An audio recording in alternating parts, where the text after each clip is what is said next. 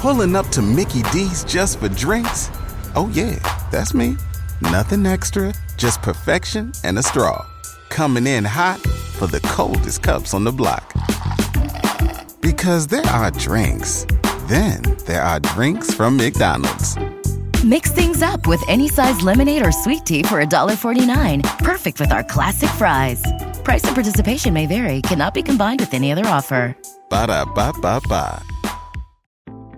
Mean Ole Lion Media presents The History of Being Black. What up, though? Welcome to the History of Being Black podcast. I am Jay Hall, and I am here with a writer, like somebody who I've been reading about for the past couple weeks, author of Leaders Like Us, Careers in the U S Military, and Black Story Matter, the Black Story Matter series. I don't know why I'm reading like I like I can't read. Welcome to the show, J P. Miller. Hello to you. Hello, hello, hello. And thank you so much for having me on your show. Well, thank you. Thank you for coming on. How, how are you doing? I see you in the cabin right now. How's everything going?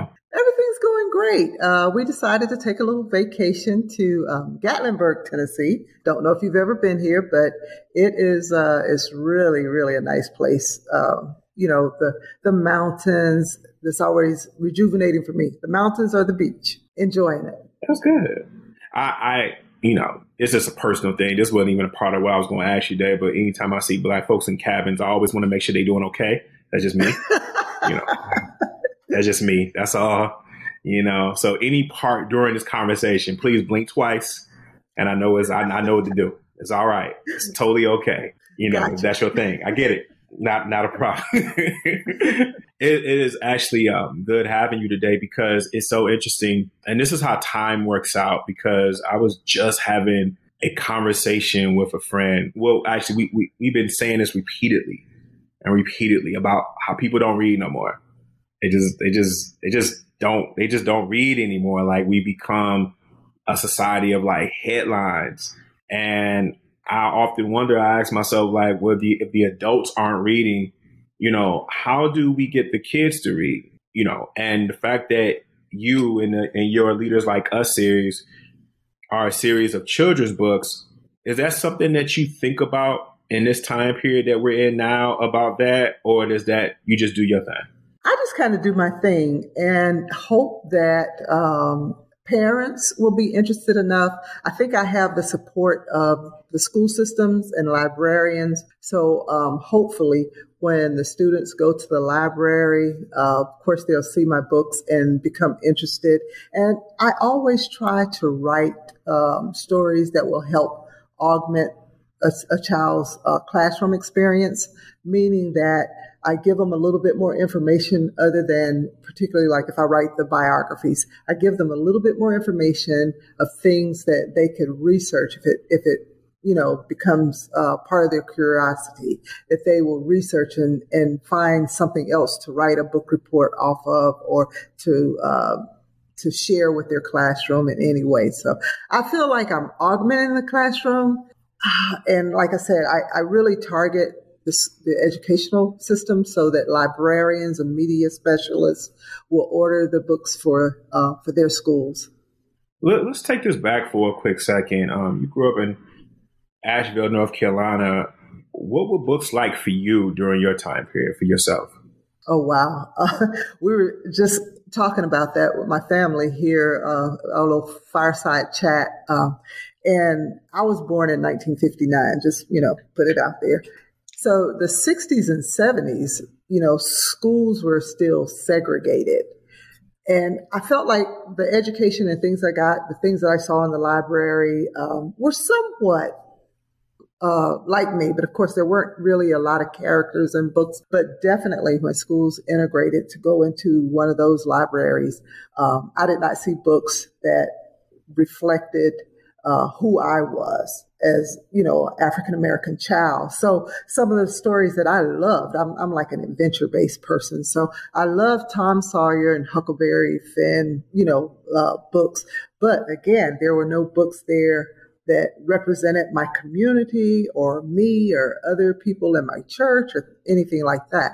So it was um, it was different growing up in Asheville in the sixties and seventies. And thank goodness um, some of those things have changed, and we really have people that are making um, effort to make sure that when young people, African-American, Black and brown students go in schools today, that they see a reflection of themselves. But I, I, that's that's not what I saw in the sixties and seventies. When, when it comes to consuming, I'm I'm somebody, when I'm watching a movie or when I'm listening to music or if I'm reading a book, I don't always necessarily look for anything that's um, relatable. Like I, I, don't, I don't look for it. I always look at it as a plus. And sometimes I think it's probably because I've been so conditioned, even now, to not necessarily see myself in a vast majority of a lot of things. Like I don't necessarily, I know unless I'm going to see like a Black film, I'm the chances of me seeing like representation. And I don't know if that's by choice or if that's just like where I come to. For you, when did you start noticing for yourself that there wasn't any necessarily Black characters in your favorite book? So when I think about Huckleberry Finn, and the Black character in there is, is a Black slave. Of course, that's before our time. Mm-hmm. But slavery is like one of the first education we get living here in America, being a Black person. Right.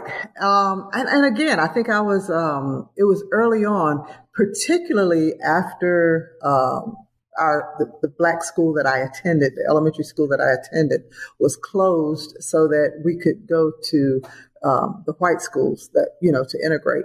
Um, I definitely noticed the difference then. And it, and it may have been that the teachers that I had in our neighborhood school were still uh, putting those examples in front of us. Of course, we had Black teachers standing in front of us. And, and when we went to integrated schools, we didn't have that. So it may have been that they were even telling us stories about people that uh, we didn't see in the books. But I never really got that hunger until um, integration, and I didn't see those things.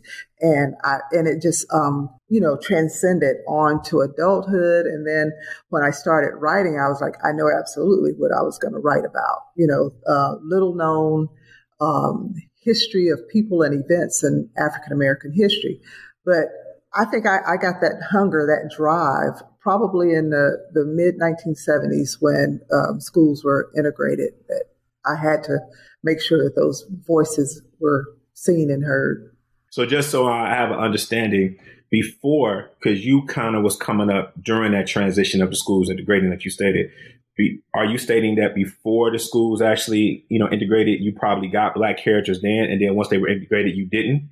Yeah, I believe that had to have been the case because, like I said, I had, um, you know, it was, it was an all-Black school. Uh, it, all of the teachers were African-American. And so I think that even uh, from our books, of course, you may not remember this, but, you know, the, the, the Sally, Dick and Jane books that we learned from reading, of course, we didn't see any African-American people then, you know, as Spot the dog, you know, that kind of stuff. We, we didn't see any African-American Uh, characters in those books, but I do believe that those teachers before us, because I remember, I remember learning the Black National Anthem at that time. That was the first time that, you know, so I think that they were feeding us with things uh, other than what was in the, the textbooks, you know, from the state of North Carolina that had to have been taught. So I think that I didn't get that hunger for it until schools were integrated, and I wasn't being fed that in the classroom. The people that stood before me didn't look like me, and the books in the library didn't represent me. So I think that was when the hunger really started. Uh, and the reason I like to ask that question is because there's always been this, I don't know, about ongoing conversation or debate on whether or not Black people themselves were better off during segregation. I don't know necessarily that I can necessarily stand by that, but I wasn't around to actually witness some of the things that we lost. Would that be one of the things where you lean towards and saying like, yo, we lost that because I was getting this information, and then when we integrated, I was not?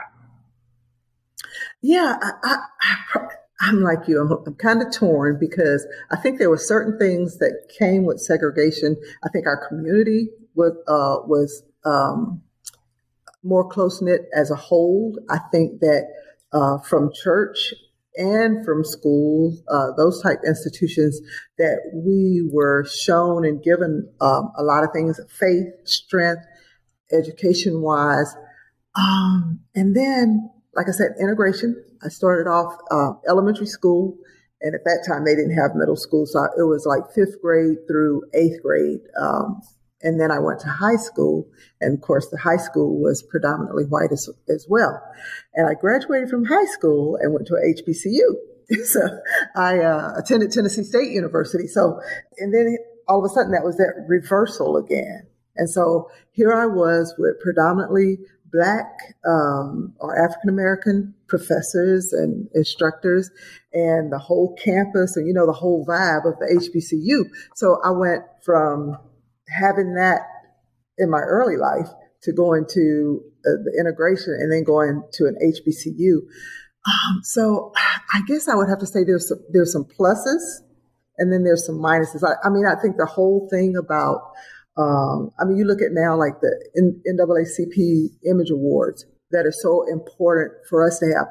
I personally would would rather get an N double A C P Image Award than to get, you know, one of the others, because I'm like, hey, yo, my people, you know, my, my people acknowledge.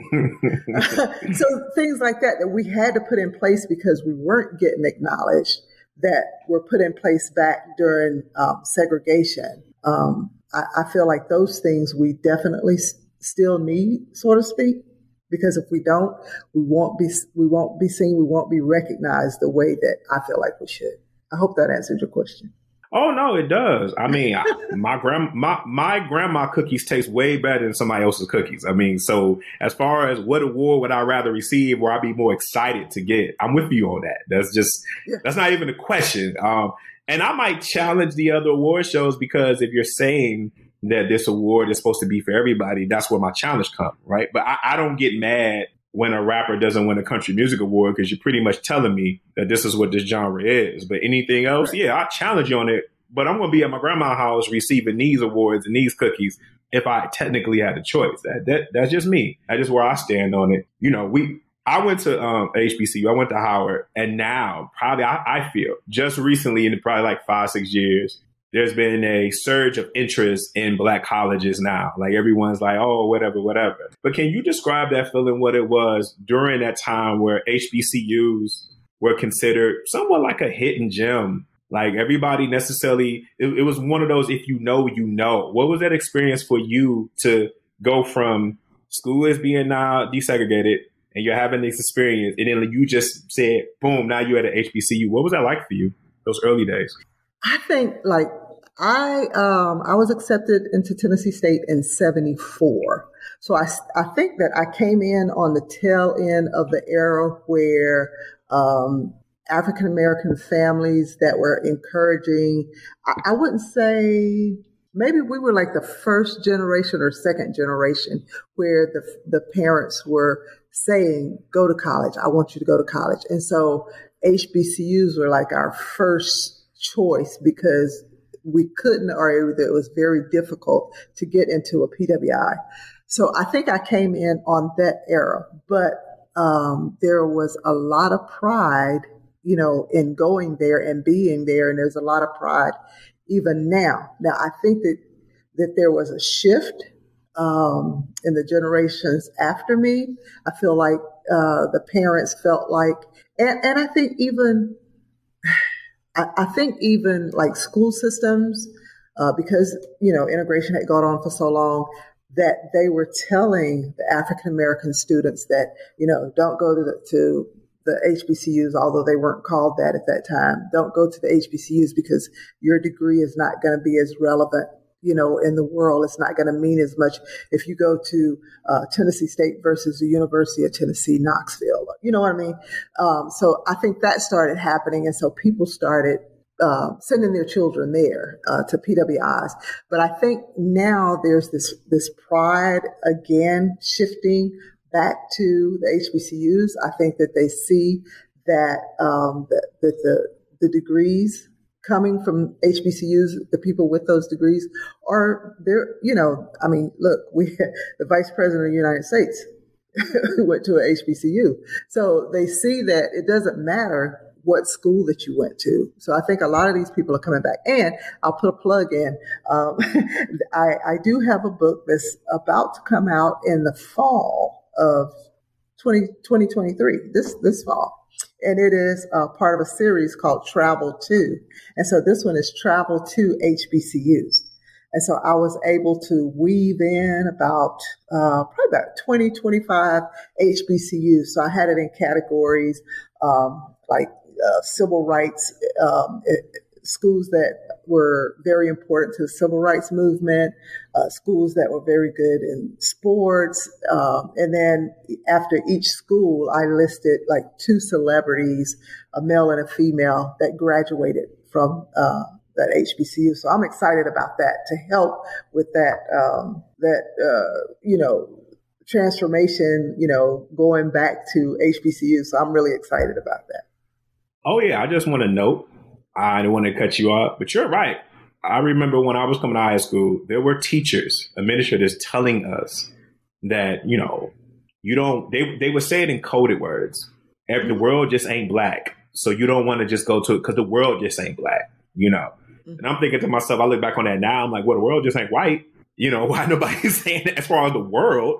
You know, the world just isn't white, you know, but they were saying those things. And you're right. There was this attitude amongst us, because we drank the Kool-Aid several times, that our degree wasn't going to be as good. It wasn't going to hold no weight. You were only going to go so far when it came to your people. And you are, that is a fact. And it was administrative people who were, quote unquote, credible, you know, saying that. And parents were believing it, because there's always been this attitude that, what's the quote? White ice is colder.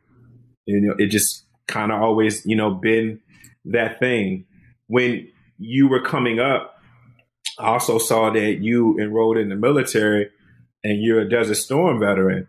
I mean, I think about that. I'm like, I remember when Desert Storm happened, because, you know, I was in school and how we were. What was that experience like from you? I mean, you going from a black college, you're having this surge of pride, and then boom, there's a war. And yeah, it's easy to look back on it now and say it wasn't as whatever, whatever. But in that time, you're going from this to that. What is that extreme experience for you? That was, uh, that is definitely one experience in my life that I will definitely remember. And in some aspects, I'll definitely cherish.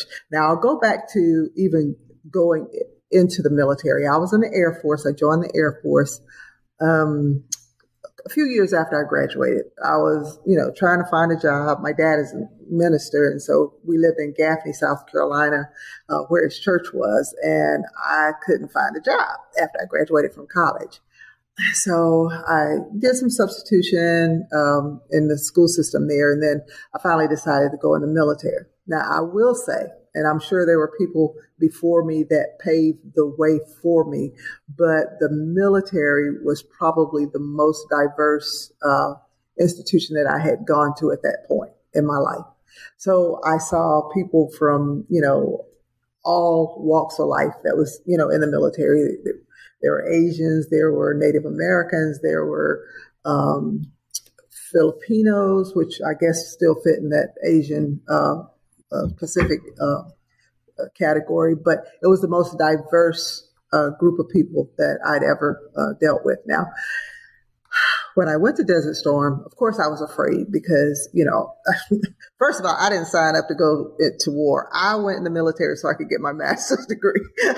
So I, you know, let's, let's, I, be clear. Let's be clear. Yeah, let's be clear. Let's be clear. That whole war thing, I was like, okay, I'm over it now. I'll just uh, but anyway, um, you know, I went. It's like, is the ink, is the ink dry yet? Right, right. I was going to pull a Klinger or something from MASH, you know? But uh, anyway, uh, it was it was it was really an interesting experience, and I had some. I, I bonded with some people because you never, you know, at that time we didn't know how we were going to come back, you know, body bag, injured, whatever, because we didn't know how the war would escalate. Um, so I had some really good friends because we had some very um, intimate moments and sharing, you know, things that we probably would never would have shared with someone, um, you know, outside of that. So that whole experience, even though it was, you know, the war, the war and wartime situation, um, it's, it's probably uh, mostly fond memories uh, more than anything, but it was a fearful time for me as well.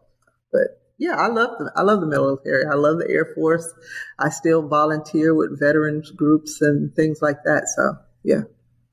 I, I asked that because the one thing when I was reading about you that strikes out to me is your transitions.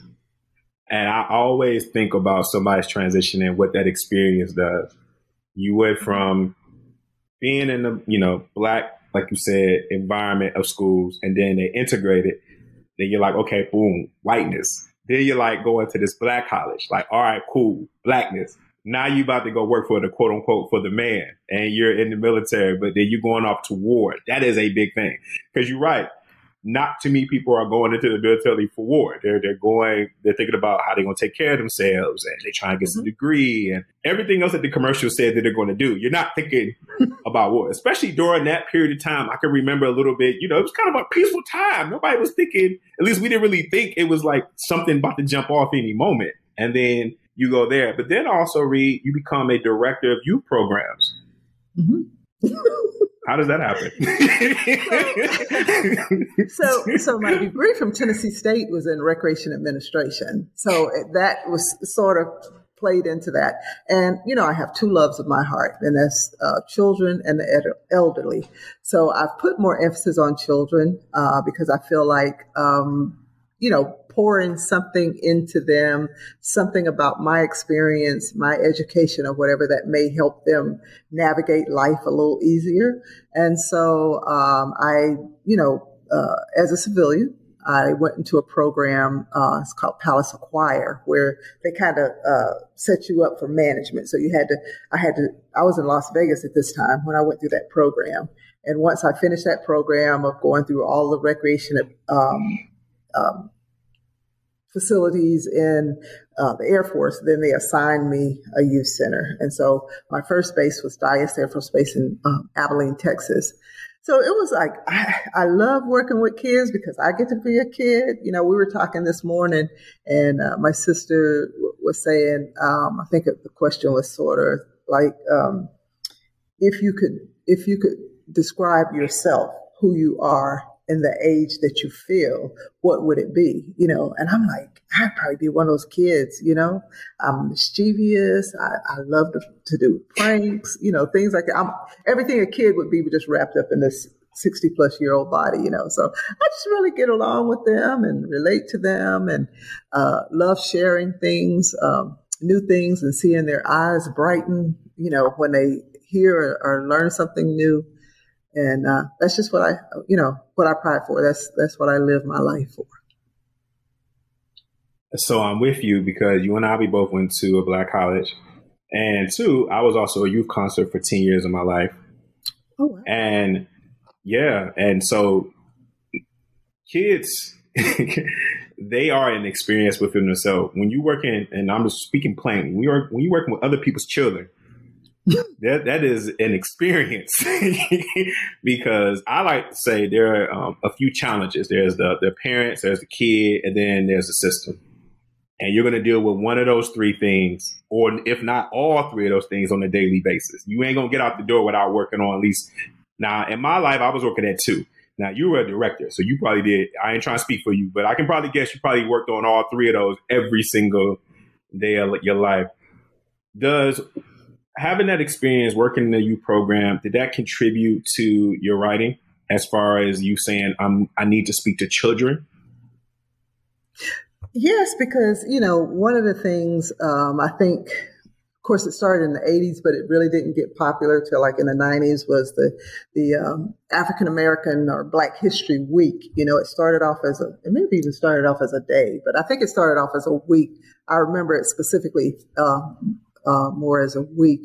And it was like that one week in February that um, on the basis, by that time I was, you know, working in the in the government with the Air Force, and, and it would generally only be, uh, you know, Martin Luther King and Harriet Tubman and George Washington Carver, maybe a Booker T. Washington, you know, that the people would talk about. And I was like, but we're so much more.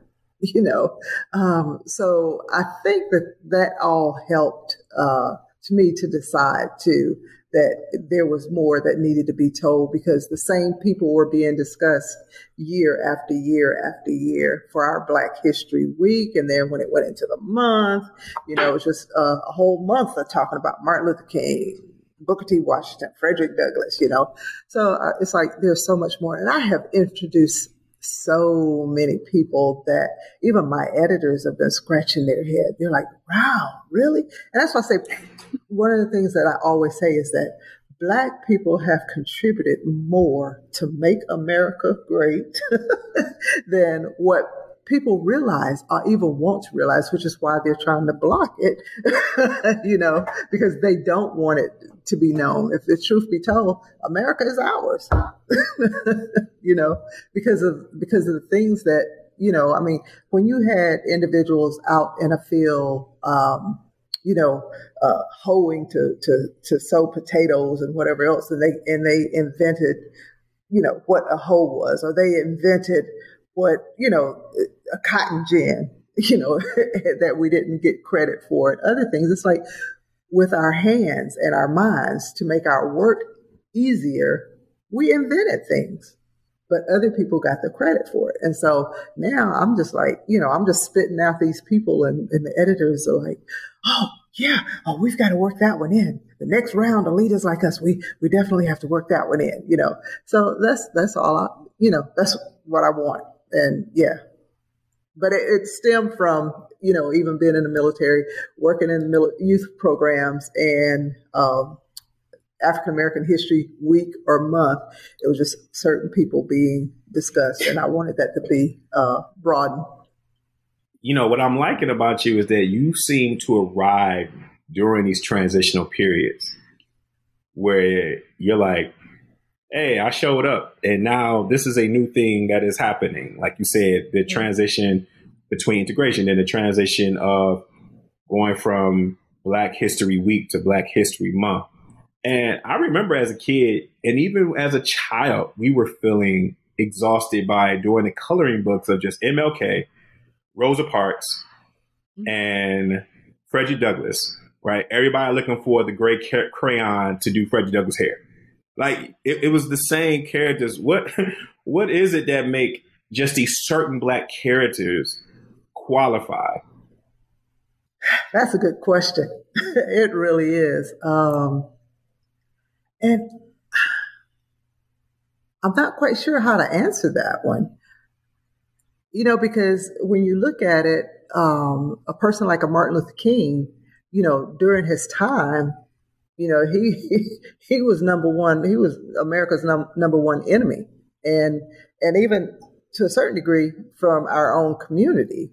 And it's like, I don't know what what made him stand out or uh, Rosa Parks stand out so that they would be the chosen people in African-American history for these people to be proud of and, and discuss. Um, I, yeah, I, I can't, I can't, I really don't, that that's a good question. That's a really good yeah, question. Yeah, and I, and I have to tell you, I feel, depending on where you grew up, you might've got that one bonus Black person if they were in your neighborhood or what they did happened, it affected your town directly. Like for an example, I grew up in Detroit, and a lot of people don't know this, but Rosa Parks was living in Detroit. She was actually living in my neighborhood. Like I'm from a block called twelfth street, and they actually renamed that Rosa Parks Boulevard. So when I tell you, I grew up knowing so much about Rosa Parks or hearing that story repeated again, probably than the average person. It was just in our D N A because she was in the city at the time when we were coming up as kids.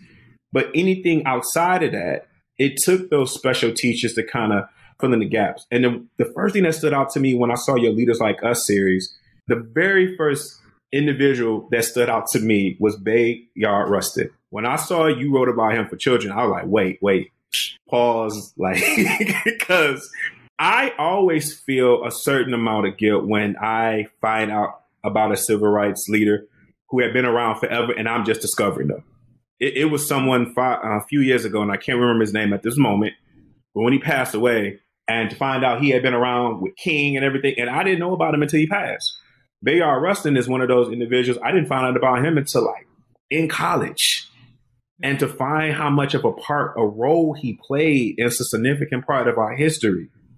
And to read that because of his sexuality, he was kept in the background.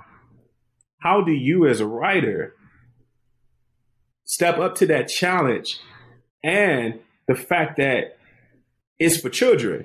How do you step up to that challenge? How do you make, how do you communicate that?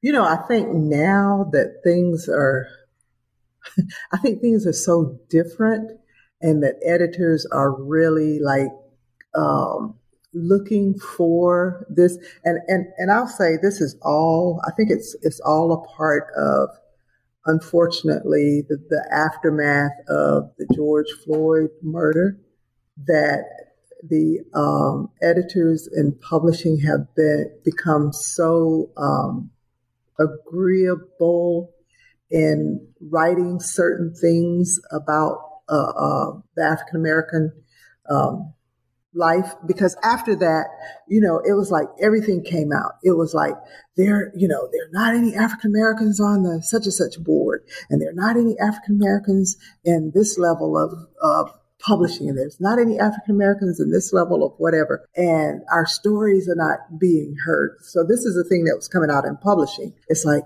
um, our stories are not being heard, and even when we would come up with a story, then uh, they. The, It, there would be a certain way that they would uh, kind of whitewash it to maneuver it, to get it to sound, uh, you know, better in their eyes. But, you know, at this point, we got to say, no, this is the story. This is how, this is his life. This is her life, or this is this event. And we want to tell it like it is, because uh, initially they would, you know, in publishing, they say, oh, we want diverse books. We want diverse authors. And then when they would get them, then, then you know, you get that red edit line. Ah, I think that might be too difficult for kids to, you know, understand. Or I think that might. But after that and the, the George Floyd murders and other things become started to roll in the African-American um way, I guess the pendulum started to swing in our way.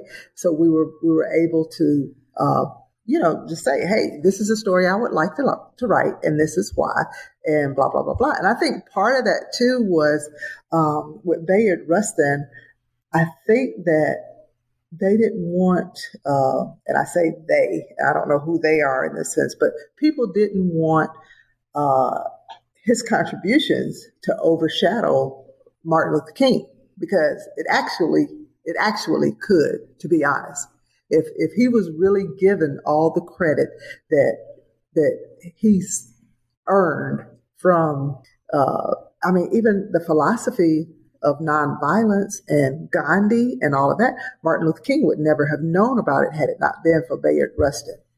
And so those are the main things that, you know, he's stood for, Martin Luther King. You you know, you hear him, he was nonviolent, and and uh, Gandhi was his mentor, da da da da da.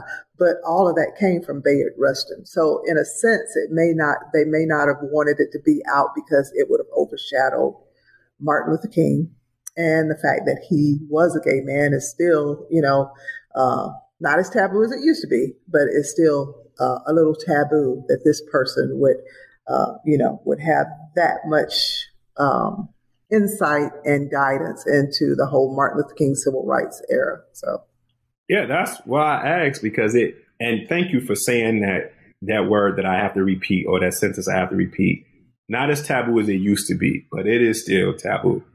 Like, it is still a challenge to get certain voices out there, depending on who you are and what your livelihood is. It is still a challenge out there. And I, I, I remember you said earlier, you recognize that there were people who came before you that made your military experience, you know, diverse. Who would you say, when it came to writing, that you feel like paved the way for you specifically to be where you are when it comes to the writing thing, or where you are already a writer and someone said to you, you need to be writing books because you're always writing? Which, which one, which decision was it for you? Let's see. I, I would say I had uh, really two, probably two ladies, three. Let me start. Let me start with my mom. So my mom likes to write um, poetry, and um, I grew up listening to her poetry. And uh, my dad was in like gospel groups, and I remember her doing their anniversary. She would um, weave in the songs of some of the popular songs that they would sing into their anniversary notes to, you know, to describe them from the day they started to whatever anniversary it was. So I used to really like, you know, tie into that. And then um, Victoria Christopher Murray, I don't know if you know her. She's uh, she's a popular um she's been labeled as Christian fiction, um, but she's a popular uh, art author. And before I really knew anything about writing for children, I just started writing. And so I would go to her workshops, and she edited uh, one of my first books. Um, and so she was like, hey, you got this storytelling thing down pat. You know, you need to, you know, give me encouragement. And she pushed me. And the third person is uh, Gwendolyn Hooks. She, uh, not Gwendolyn Hooks. Um, yeah, Gwendolyn Hooks. Um, she is a um, N double A C P Image Award winner for children's picture books. Um, Tiny Stitches was the, the book that she wrote. And she was the one that really opened the door for me to get to where I am right now. She gave my, my name as a recommendation to uh, Carson-Dellosa, who is the publisher for the Leaders Like Us. And it was for Leaders Like Us. Oh, actually, that was the second one. The first one that she did uh, was for Black Story Matter with Hachette. So she recommended me. And that was actually published in uh, Great Britain, the Black Stories Matter. And then the rights were late, later sold um, to a publisher, uh, Crabtree, here in the United States. And so those three individuals, I think, are the ones that kind of, you know, pushed me to continue to write. I used to do things in high school, you know, like if they told me to write a hundred times, I will, you know, sorry, I was late for class, or I will not be late.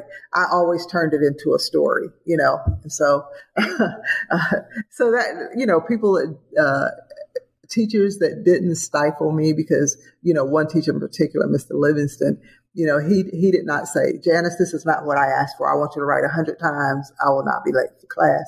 Uh, he would say, oh, this is very interesting. And he said, huh, uh, you know, because I'd leave it at the climax. And, huh, I wouldn't mind hearing the, the, the rest of this story. I was like, really? So I'd be late for class the next day. So, so uh, those are the people that I could probably say that influenced me for writing. How do you go about choosing your characters? Because the one thing, I mean, several things I like about the Leaders Like Us series, but one thing I noticed is that you're you're you're you're, you're putting a spotlight spotlight on Black leadership today and in the past. Mm-hmm. So how do you go about selecting who's going to be the next one you're going to, you know, talk about? It's just, you know, I say it's more spirit led uh, because I'm always, I'm always, always looking for a story. Um, I just ran in the Selma to Montgomery uh, relay, and I came back with this story, and I'm just, it's like burning on the, in the inside of me to get out. I'm not going to tell you about it, but anyway, it's just like ready to come out. So I'm always, if I'm watching T V, and I'm a nerd, I love watching documentaries. So if I'm watching T V or documentaries, or I see a billboard, or the preacher says something in church, I'm like taking notes on my phone. So I have a list of, I don't know how many people that I would write stories about. And again, I want to get those stories about people that, that nobody has ever heard. I want it to be an aha moment for me. And so when it's an aha moment for me, I know it's going to be an aha moment for other people, and especially children. So um, I usually like do a collection, and I tr- and I do try to get some uh, from like the eighteen hundreds or, you know, or so. And then I try to get someone today, like a Kathy Hughes, or, uh, you know, that's, that's still living, Henry Louis Gates. And then I'll go like to the sixties and seventies uh, for someone that's like that was in the throe of the whole civil rights, and, you know, anything in between. So I kind of have a, you know, a pecking order, like um, they have in the past. I've done uh, the contracts have been like for four, six, or eight at a time. So when I do it, especially the, that larger group, then I definitely make sure that it's these people in, you know, certain uh, eras, just so you can see you know, like you have to look back and see, you know, where we came from and who started the struggle. The struggle didn't, you know, it just didn't start in the in the seventies or the fifties or the sixties. We had people that was doing things in the, the eighteen hundreds, you know, that were doing things to to help us to get to where we are today. So. Yeah, because the thing about when it comes to Black history in your selection process, it reminds me of listening to a playlist of like track eight or nine that are not like the hit records. Mm-hmm. You know, there's there's Biggie Juicy, but then there's like track three. And that's what reminds me when I see that you wrote about Rebecca Lee Crumpler. Mm-hmm. And I was just doing research and I, I just discovered her probably like a month ago, just as an, as, as an adult man. And the gift that you're giving a youth to know about the first Black woman doctor in medicine. And it's one of those things that I wouldn't even think to Google because of how I've been conditioned and how I came up. I have to be intentional about my history at this, at this point in my life. But the great thing about someone that's a child that's getting that, they don't have to go through some of the deconstructing, I would say mentally, that I have to go through. You're giving this gem to them early. And with someone like Kathy Hughes, again, if you live in D C, Kathy Hughes, you may hear about it all the time. You go to another state, you may not know who Kathy Hughes. So to know that she's alive and she's present, that is, I mean, those those are two things I can think of that is a gift to a child. What has been your, I would say, like a challenge for you when you're trying to tell these stories, these unique Black stories? Um, some of them is uh, limited uh, resources. So I usually, um, they have, with Carson-Dellosa, you have to have like ten sources, replicable sources. And um, so some of them is finding the sources, like re- with uh, Rebecca Crumpler. Um, they had her mixed up a lot with uh, Mary Malone. So I had to be very careful to make sure that, and Mary Malone was the first um, African-American nurse, I think it was, to um, get a degree in nursing. And so they, you would Google and it would say Rebecca, uh, Doctor Rebecca, Rebecca Crumpler, but it would have a picture of Mary Malone. And the reason I knew that is because I had done research on Mary Malone, like very uh, several several years ago. But the average person would not have known that. And so even with her, we didn't even find a picture Uh, of her. So they left that up to the illustrator to come up with a picture. So I think the research in some cases, some people, there's all sorts of research. Others, there's not. I like to go to um, newspaper dot com because I have, you know, I have a, a subscription with them. And I like them because they have the articles when the person was in the throes of their life. You know, for the most part. Now, some in the eighteen hundreds, you know, you may not find that many things, but I have found some articles about people uh, during that time frame. So I like to make sure that my sources are replicable and that what I'm giving to uh, the students and the young readers is they can take it to the bank, you know. Um, I'll tell you a story real quick about uh, when I was doing Black Stories Matter. Um, And I found an article that seemed so like this, this has got to be true. And I started writing it as it was true. So there was a, a person allegedly had found the gold medal that Martin Luther King, I'm sorry, the gold medal that Muhammad Ali had thrown into the Ohio River. And allegedly it was this, you know, uh, conservation group that had a, a, a A river cleanup, and he had a metal detector. He found it. He took it to the Martin Luther, uh, the um, Muhammad Ali Center. The family gave him this, you know. Uh, no, he took it to Indiana, Indiana to get it appraised, and he named a place, and it was it was the authentic gold medal, and that um, he was um, uh, compensated by the family, and all of this other stuff. And I was like, wow. And then I called the.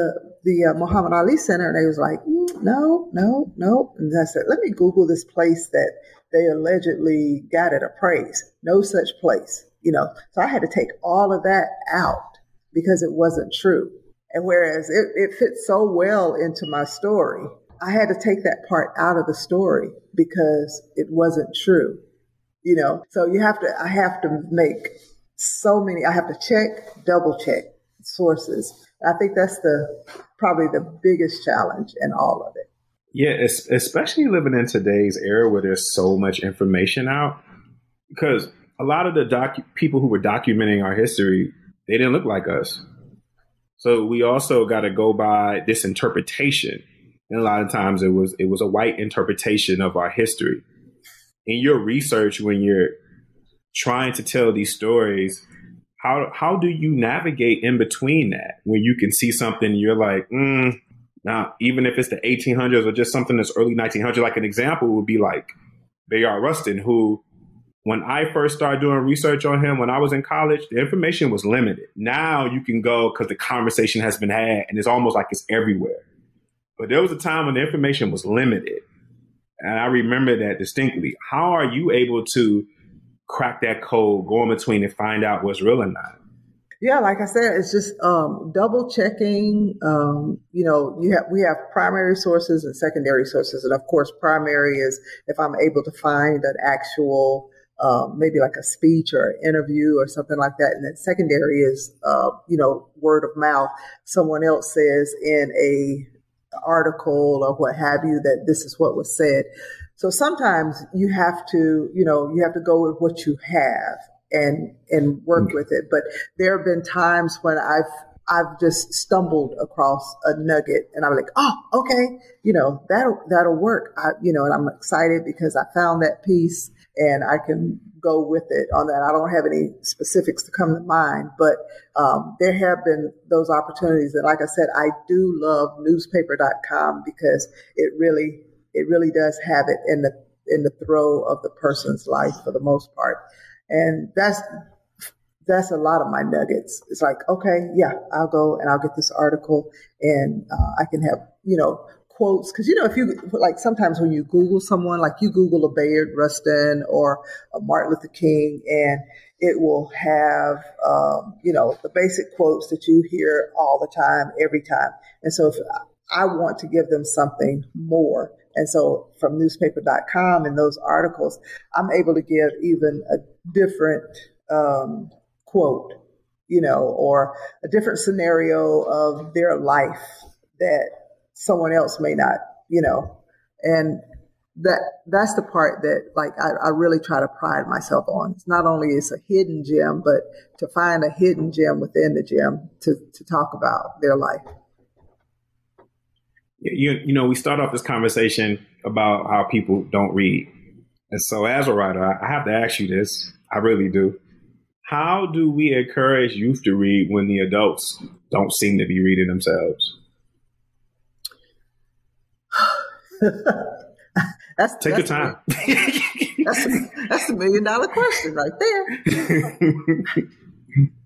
Yeah, I don't know. I, other than um, just just letting them know how much more they can learn by reading.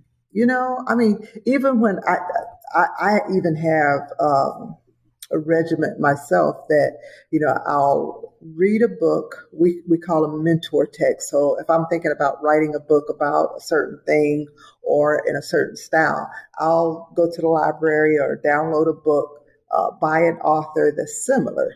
And so I'll read that book and then it'll, you know, help me inspire. Not that I'm reading it to copy it, but as a mentor text. So I'll read a mentor text. I'll read something inspirational and then I'll read like one of my favorite, you know, authors, you know, in novels. And, and I just rotate through that all year long. And I just, you know, I just like the places that it takes me, you know, from, from reading. And so if we could just let everybody know, or let children know, or let adults know, it's not really this time consuming thing, you know, because you look at how much time we spend on our phones and looking at Instagram and TikTok. You know, you could have read a whole chapter, you know, in, in that time frame. So I, I have no idea why people dislike. And it's, you know, it's almost not, you know, we say that a lot of times that it's, you know, black people don't like to read. If you if you want to if you want to uh, keep something from a black person, put it in a book. But I don't think it's just- and that quote, that quote is not black person, but I'm gonna let you go with that. Yeah, I'm gonna yeah, let you have it. It's okay. Right, right, right. Go ahead, right. go ahead. Yeah. It's totally yeah. fine.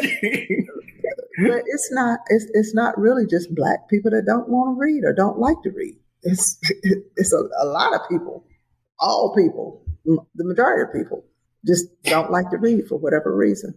Maybe they don't like that quiet time with themselves or something. I don't know. But that's the million dollar question. You're gonna have to ask, ask your next next guest that, and let me see. Let me hear what they. No, have. I. So, you know, I ask everybody because for myself and everything that you're saying, it makes perfect sense to me. I'm a writer, you know, and or I've been doing this for a long time. Like literally when someone tells me something, I automatically like I just wrote down newspaper dot com. I'm probably going to geek out about it. That's just who I am. And and I also remember just in basic high school or in basic middle school where my teacher would be like, you got to have five and, and you, you're work cited. It just seems as if the work cited is gone. You know, and I'll have adults to mentees who will say something to me and they'll read something and I'll just be like, well, did you read it, the whole thing? You know, did you, did you, the, the thing that you're sharing with me, did you read the whole thing? I'm not about to get into whether or not it was real or not, but did you read past the headline? It, all, it just feels like nobody is reading past the headline, which is why I, I, I really love the idea of Leaders Like Us series. Like I really loved it because it, it's digestible and you're planting seeds and the kids extremely early and you're making it fun for them. And, you know, you're talking about Gabby Douglas, like these things didn't just happen hundreds of years ago, but we do live in a time span now where five years ago almost feels like fifty years ago now because things are coming at it so fast. So I like the fact that you're placing time capsules like, no, no, no, we're not going to skip past what Gabby Douglas done, and we're gonna we're gonna te- we're gonna start documenting this right now. We're gonna we're not gonna leave it up to others. So I I, I love that you're doing that. How do you feel? Because you mentioned it, and I was gonna bring it to it, but you mentioned it. How do you feel about the fact that they're trying to ban so many books and they're trying to hit it with the woke tag? Like I saw A O C when she made that speech about how they're trying to ban The Life of Rosa Parks book. Republicans are, and, and not a, necessarily trying to come from a political standpoint, but the fact that they're trying to ban books. Mm-hmm. You, you as a writer, as an author, you hear that. Don't that sound like something they were doing back in like World War One or the eighteen hundreds? Like, what is that about from your perspective? Yeah. Yeah. Well, from my perspective, uh, and I'm not sure if you're aware of it, but uh, there's uh, two of the books in the Black Stories Matter that has been banned um, in Florida and parts of Texas. So, you know, part of me are proud. I'm like, hey, my books got banned, you know, because this information that they don't want to be out there. But, you know, and hopefully that'll drive people really to go get it more. But, you know, it's it's that same old thing. It's like um, just trying to erase our history, trying to erase us, trying to make Um, us as African Americans feel um, like second-class citizens. They've always had the handle, and when I say they, this time I mean the majority. They've always had the, the handle and the upper hand over all of the minority groups, African Americans uh, more specifically. And so now that these stories are getting out, that they're seeing that we've done great things, that we are part of this Uh, thing that made America great. They don't want that to be known because that those have been the things um, that's held us back in the past is because they didn't let us know and we didn't read or no one told us what we were doing and what we were contributing. And so therefore they could still say that, you know, you are only worth this or you are only worth that because you haven't done whatever. So I think that's what the whole band is all about. And the Black Stories Matter, we hadn't really talked about that much, um, but there were so many things that came to light with me when I was doing the research and writing the Black Stories Matter series. Um, again, it was for uh, Hachette U K uh, that I wrote it.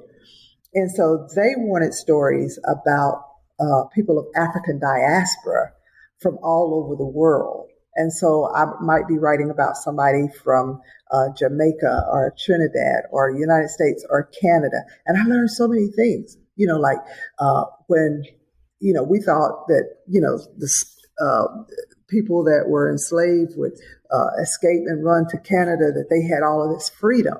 And it was, you know, but they had an organization there that was similar to the N double A C P. You know, it's like, oh, who knew? I, I never knew that. And at the same time, our bus boycott was going on in America. There was also a bus boycott going on in the U K that Martin Luther King went over and in some aspects helped them to, you know, get that together. And it was this this connectivity that I never really realized, because we're always so compartmentalized as African Americans here, thinking that we're the only ones that went through things. But here was people in, you know, countries all, you know, all over of African diaspora that went through the same things that we were going through.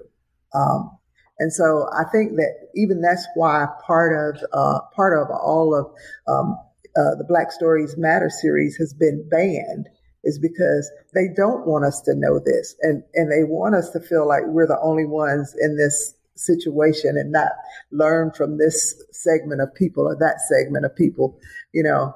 Um, but I think that's the main thing, is they're banning books because they don't want they don't want us to know. They want us to keep they want to keep us in this uh, this darkness that for many years we allowed, and now we're fighting back. So. I, I just have one uh, last question, and it's, and it's about your the Black Stories Matter series.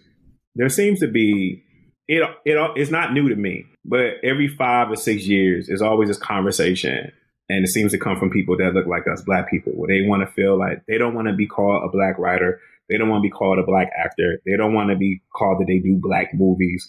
Why are we having a Black History Month? It should be celebrated all year. You don't have to put me in this box. And here you are writing Black Stories Matter in that sense, right? What would you say is the importance of having the Black in the title?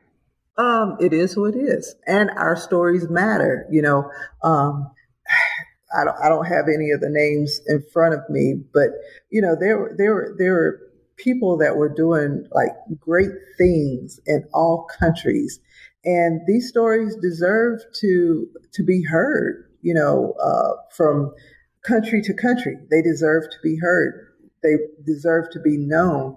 Now, as to why uh, we don't necessarily want the name Black or African American to be in anything, I think we could look at it in the, we could go back like to the sixties and seventies when we had, well, even before that, the eighteen hundreds, because most of our, um, most of our H B C Us, all of them really were, uh, established because we couldn't get into uh, the P W Is.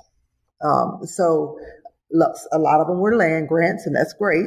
They gave us that opportunity. And I think when we got to a certain uh, time in our life, people felt like we didn't need that anymore, or to say that it was uh, easier to um, to to to find you in a crowd to say that you graduated from this school, or this was, you got this award. And I think we we went from needing this to feeling like, and it may be something that the majority taught us, is that again, uh, well, you know, don't don't you know don't don't get uh, typecast, I guess you could say, as only being able to write a Black story, or only being able to do this, or be, be able to do that. So we went for a while not wanting that. But I think now, I think, again, I think we're navigating back to that. Uh, you have a lot of people that are proud to say, yeah, you know, I, I, I think Toni Morrison, in one of the interviews, um, they were asking her, well, you know, why do you only write about Black characters and Black stories and this, that, and the other? And you could tell she was offended. And she uh, turned it back on the uh, the interviewer, and she was like, is this something that you would ask Steven Spielberg? Spielberg? Is this something that you would ask him? Why did he only write about white characters? Or, you know, and so I think that we're we're, we're coming back to that pride and being able to say, yeah, okay, I write, I, I'm a Black author that write Black stories, you know. That's the way I see it. I hope that's the way it is. You know. Well, you were the winner of the twenty twenty-one Black Authors Matter Award, sponsored by the National Black Book Festival. So congratulations to your Black self in that. Thank you. Thank you. Yes. You know, yes. You take those grandma cookies. That's how I see it personally. Mm-hmm. J P. Miller, I just want to say thank you so much for joining us today. I've, I've learned like so much today, and I can't wait to kind of go back on some of the nuggets that you, gems that you dropped, and go back and learn more about it in my journey. Thank you so much for coming up. Is there anything that we need to be checking for in your direction that we can help with? Um, I, like I like I said, I have the H B C U uh, book coming out in uh, fall, so I would love to come on, talk to you about that. Uh, one of my traditional publishing uh, projects will come out in the spring of twenty twenty-four. This one is called, I can talk about it, it's called The Ghost of Freedom.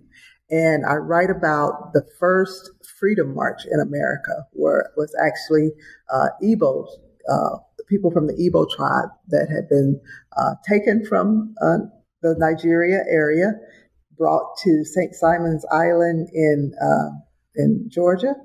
And rather than to go into slavery, they walked into uh, the creek with uh, shackles, and they drowned. So they consider that to be the first freedom march in America. So uh, it's called uh, Ghost of Freedom, Remembering Igbo's Landing. And that will come out in the spring. So I would love to come back and talk to you about those projects uh, when they do, or anytime if you need me, just send me an email or give me a call. Well, first of all, what is your social media so everyone can follow? Do you have any of those so we can follow you and be on point with what you're yeah, about to drop? Uh, I am on Twitter at J P. Miller Writer.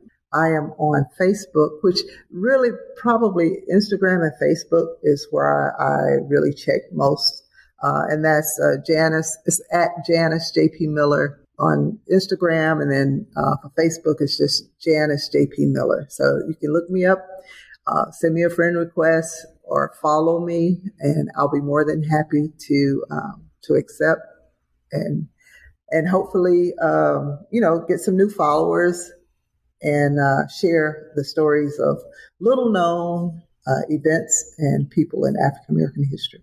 No, um, in case you didn't know, yeah, you are a invited guest um, throughout. So if there's anything that we're going to need, trust me, you're going to hear from us, because we like to say when you first come on here, it's a revolving door. So yes, please feel free to come back, especially if you want to talk about something specifically, because I would have loved to have had you on when they first were talking about banning these books, because we need to hear more.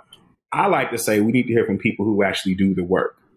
Like, we need you and your voices heard, because there's so many voices out there that do not know what they're talking about. So we need those who actually do the work to speak. So yes, please come back anytime and let us know, so we can be enlightened. Now, I, I appreciate you. This has been a great episode of History Being Black. Make sure you find all our episodes everywhere where you can listen to our podcast. We're on Spotify, Apple Music, and all of those things. Make sure you hit us up on History Being Black on Instagram. Make sure you follow me at J Hall Society on all social media platforms. Be blessed, for successful, and we will talk to you soon. The History of Being Black is hosted by Jay Hall, executive producer Ken Johnson. Find the History of Being Black podcast on Apple Podcasts, Stitcher, Spotify, iHeartRadio, Odyssey, Amazon Music, or where you get your podcast. Find the History of Being Black podcast on I G at The History of Being Black. Follow the Mean Ole Lion Media Podcast Network on I G at Mean Ole Lion Media. Get the Mean Ole Lion Media app in the App Store or on Google Play. The History of Being Black podcast is a Mean Ole Lion Media production.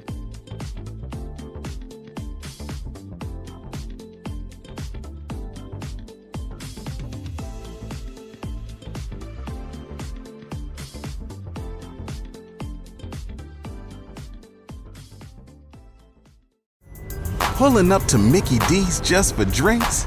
Oh yeah, that's me. Nothing extra, just perfection and a straw. Coming in hot for the coldest cups on the block. Because there are drinks. Then there are drinks from McDonald's. Mix things up with any size lemonade or sweet tea for one forty-nine. Perfect with our classic fries. Price and participation may vary. Cannot be combined with any other offer. Ba-da-ba-ba-ba.